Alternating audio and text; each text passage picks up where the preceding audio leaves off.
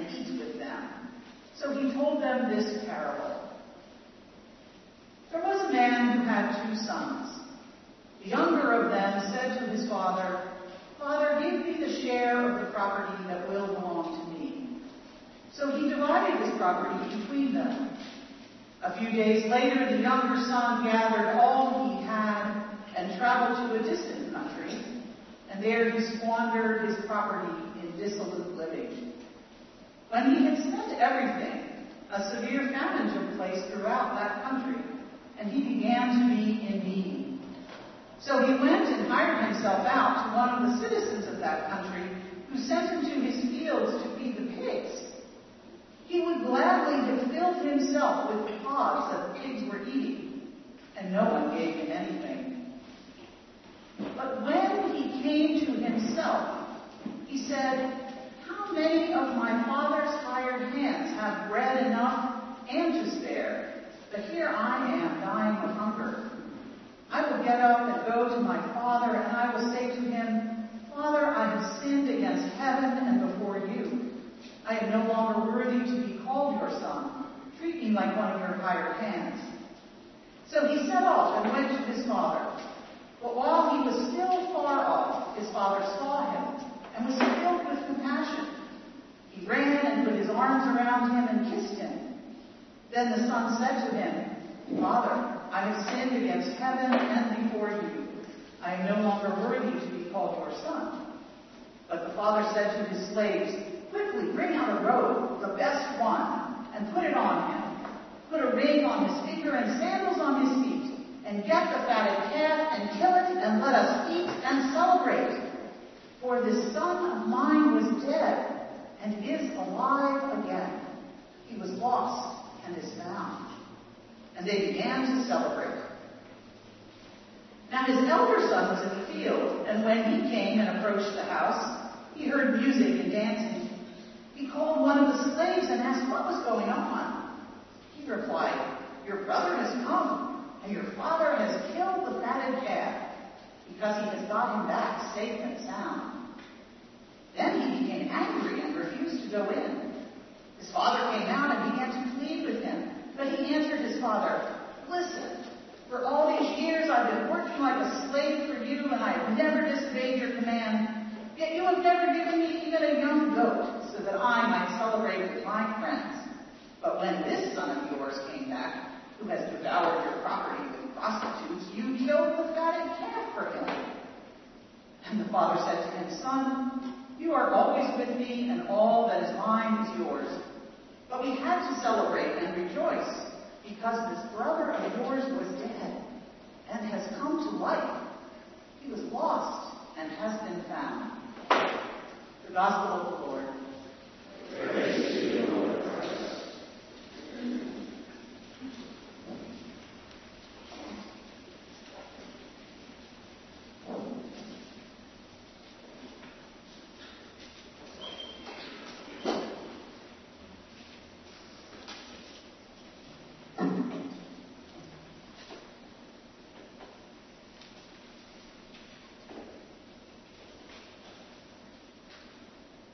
May the words of my mouth and the meditations of all our hearts be acceptable in your sight, O Lord, our rock and redeemer. Amen. Amen.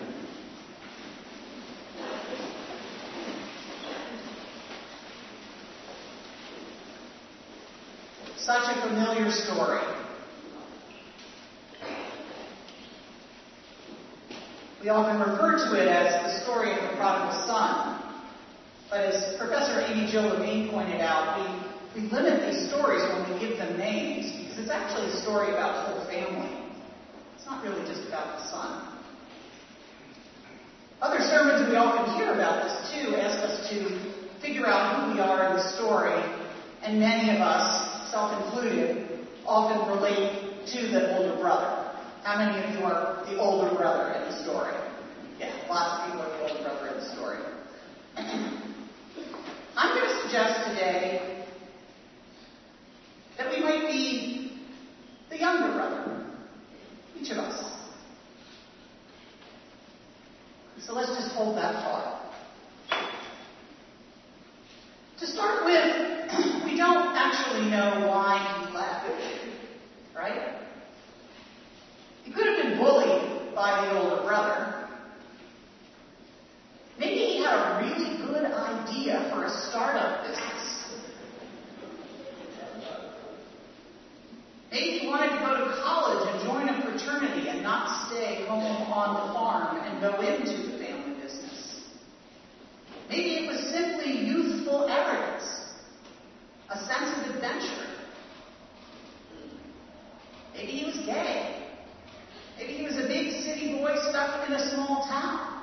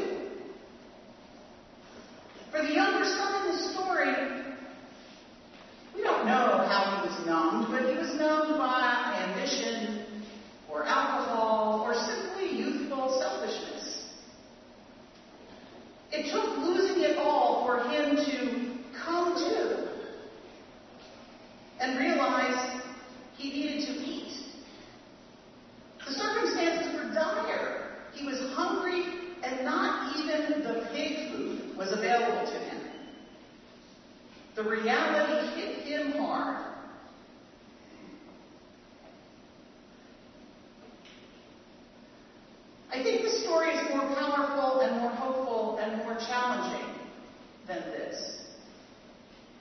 It's not simply a matter of being knocked out and then coming to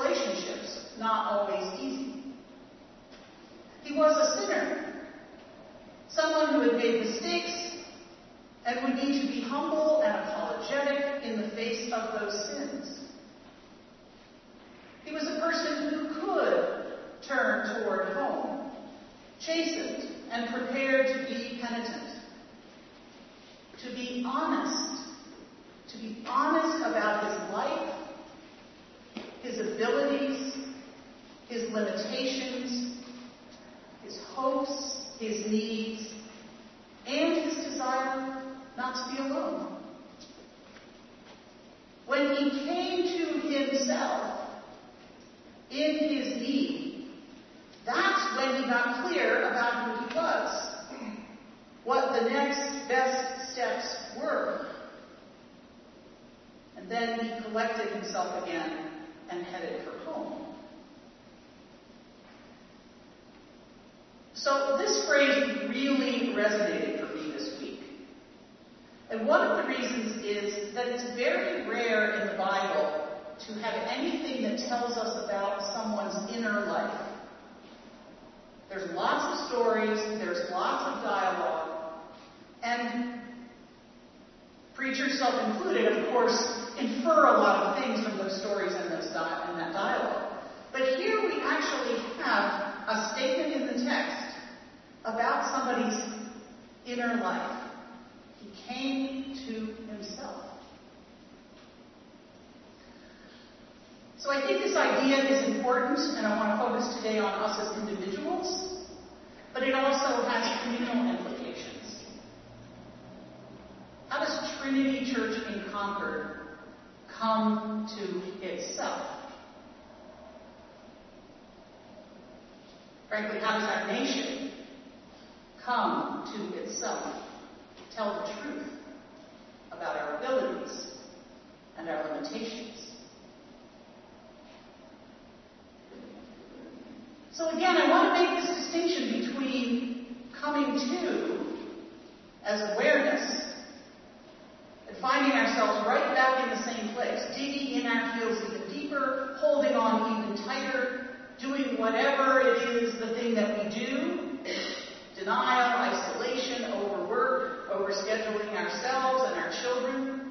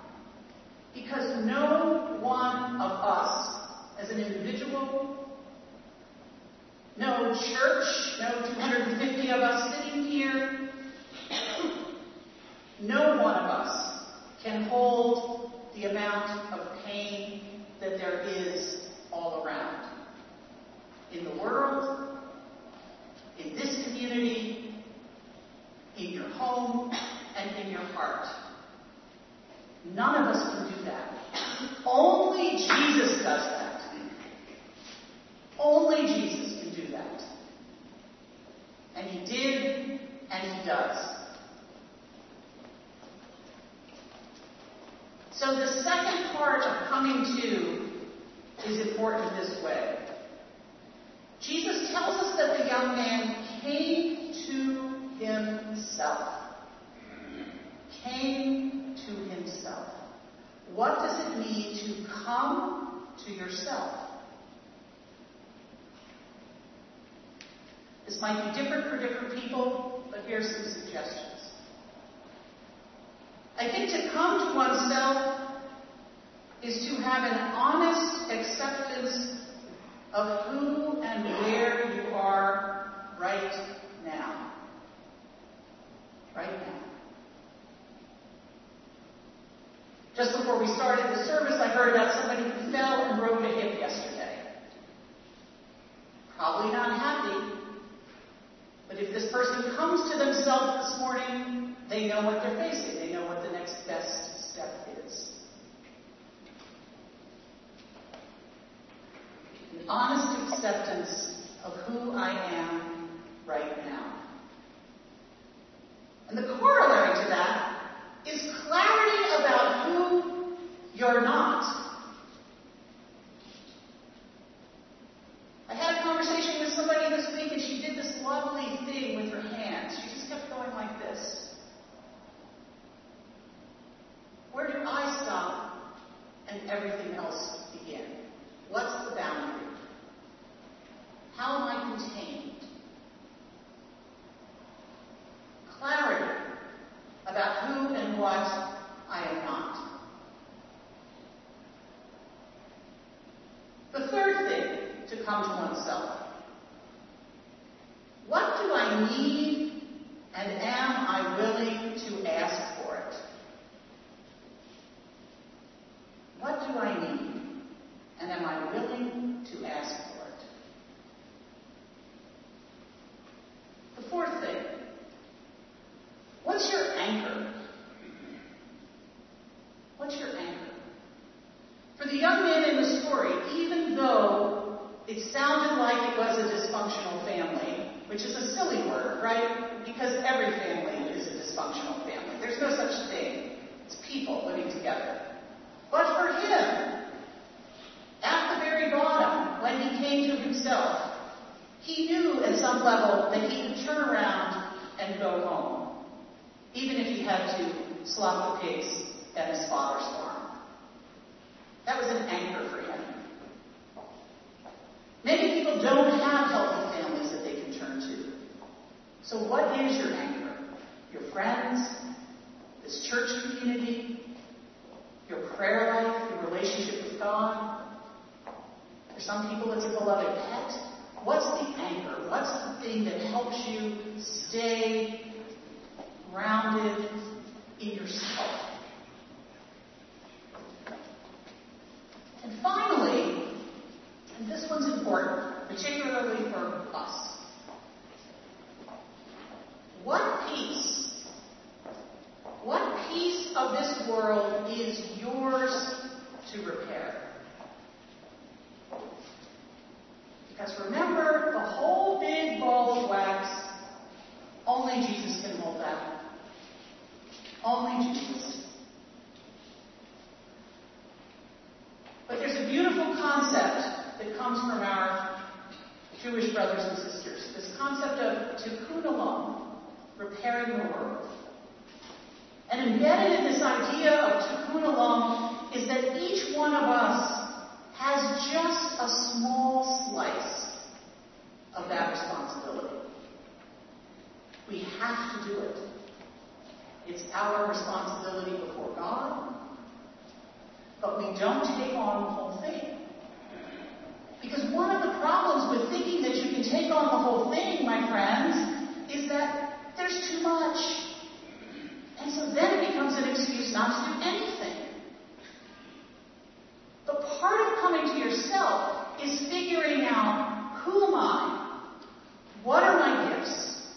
What are my actual real limitations, thanks be to God? And therefore discerning what is your part. What is your part? That only you can do. Because of the unique gifts and limitations and configuration of your most wonderful, special, unique self. And came to himself. And she came to herself.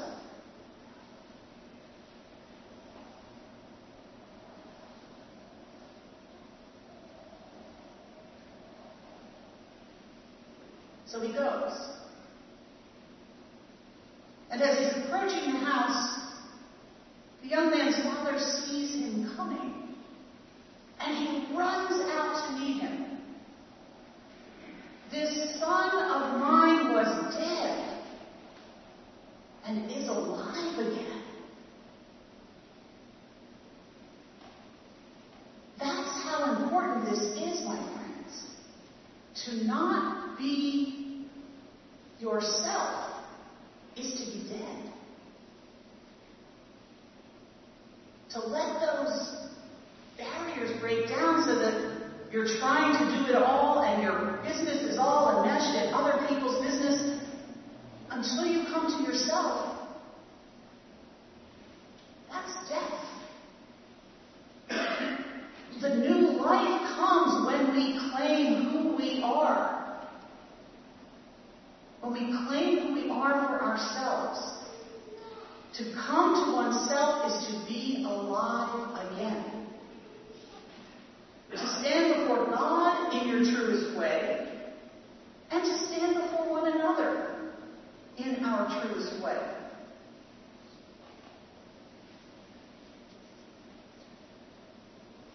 So if you were paying attention to the lectionary readings, you can see that they were all pointing toward this statement. This son of mine was dead and is alive again. Hallelujah, Christ is risen. The Lord is risen. Wasn't even supposed to say those words yet, right? We still have a couple of more weeks.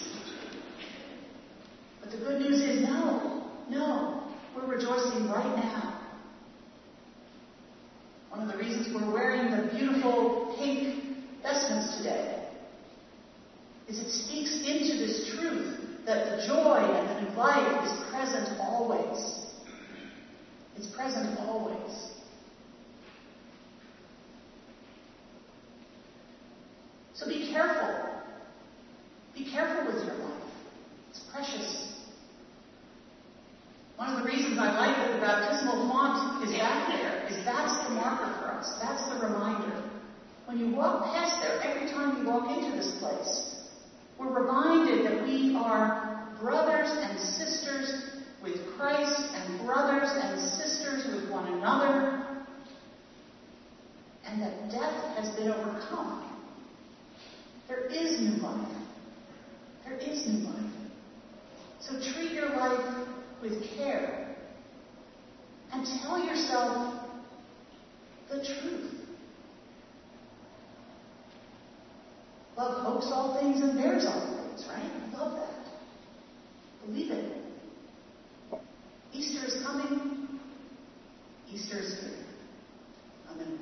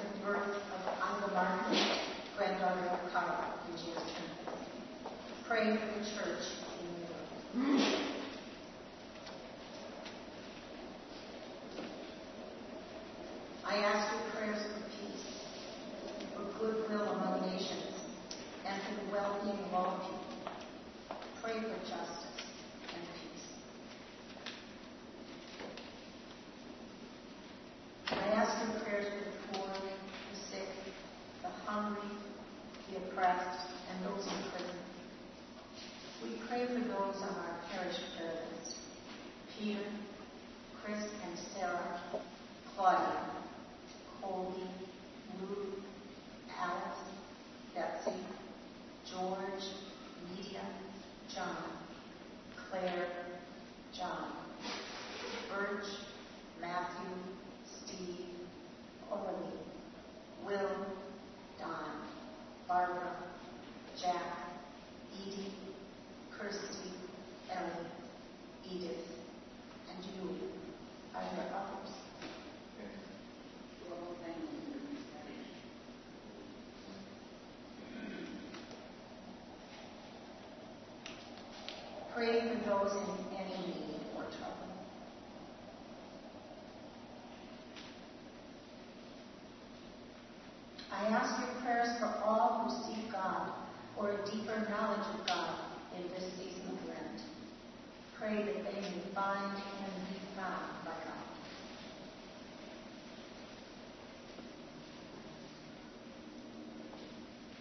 I ask your prayers for the departed, this guest, especially a Pino, close friend of Audrey Reed.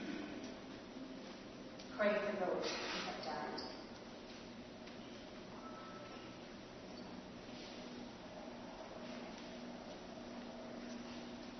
Praise God for those in every generation in whom Christ has been honored. Pray that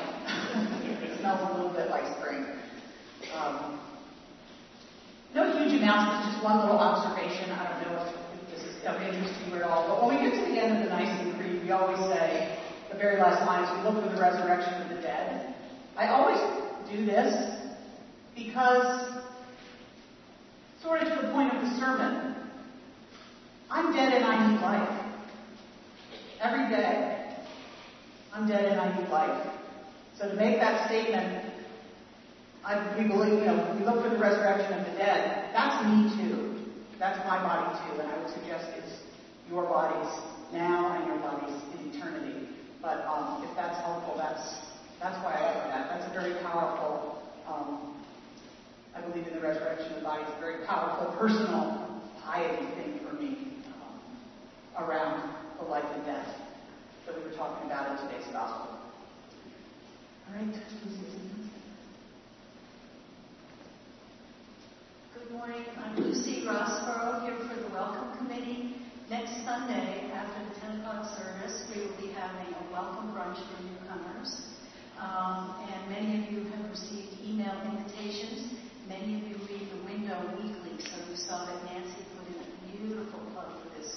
wonderful lunch that we have every so often.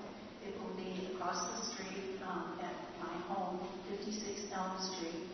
And I have invitations in the back. If any of you have not received one and would like to come, it's for new people who come over the past number of months. Or if you missed out on one altogether, you're most welcome. But I'd love to know that you're coming so we can plan. And one, and please wear your name tag. please visit the welcome table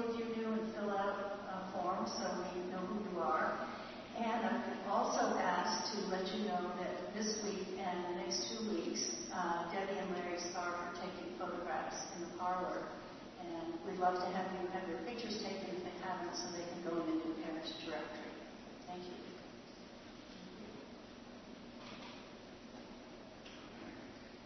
So if you are visiting with us today, we're especially glad you're here. Trinity folks, please extend a warm hand of welcome to all of those seated around you. That's how we get to know one another in this beloved community.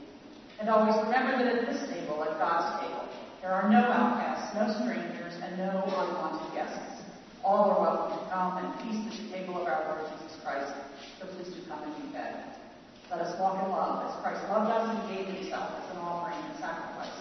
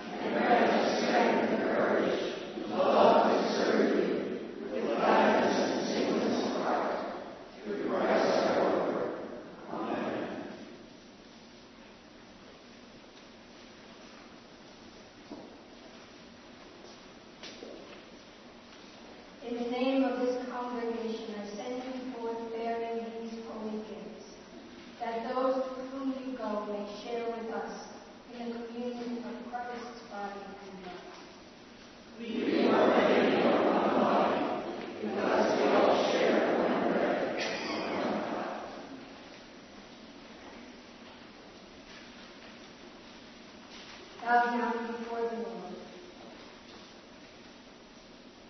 Look mercifully on this your family, Almighty God, that by your great goodness we may be governed and preserved evermore. Through Christ our Lord. Amen. The peace of God that passes all understanding, keep your mind and heart in the knowledge and love of God, and God's Son, our Lord Jesus Christ. The blessing of God Almighty, the Father, the Son, the Holy Spirit, be amongst you and remain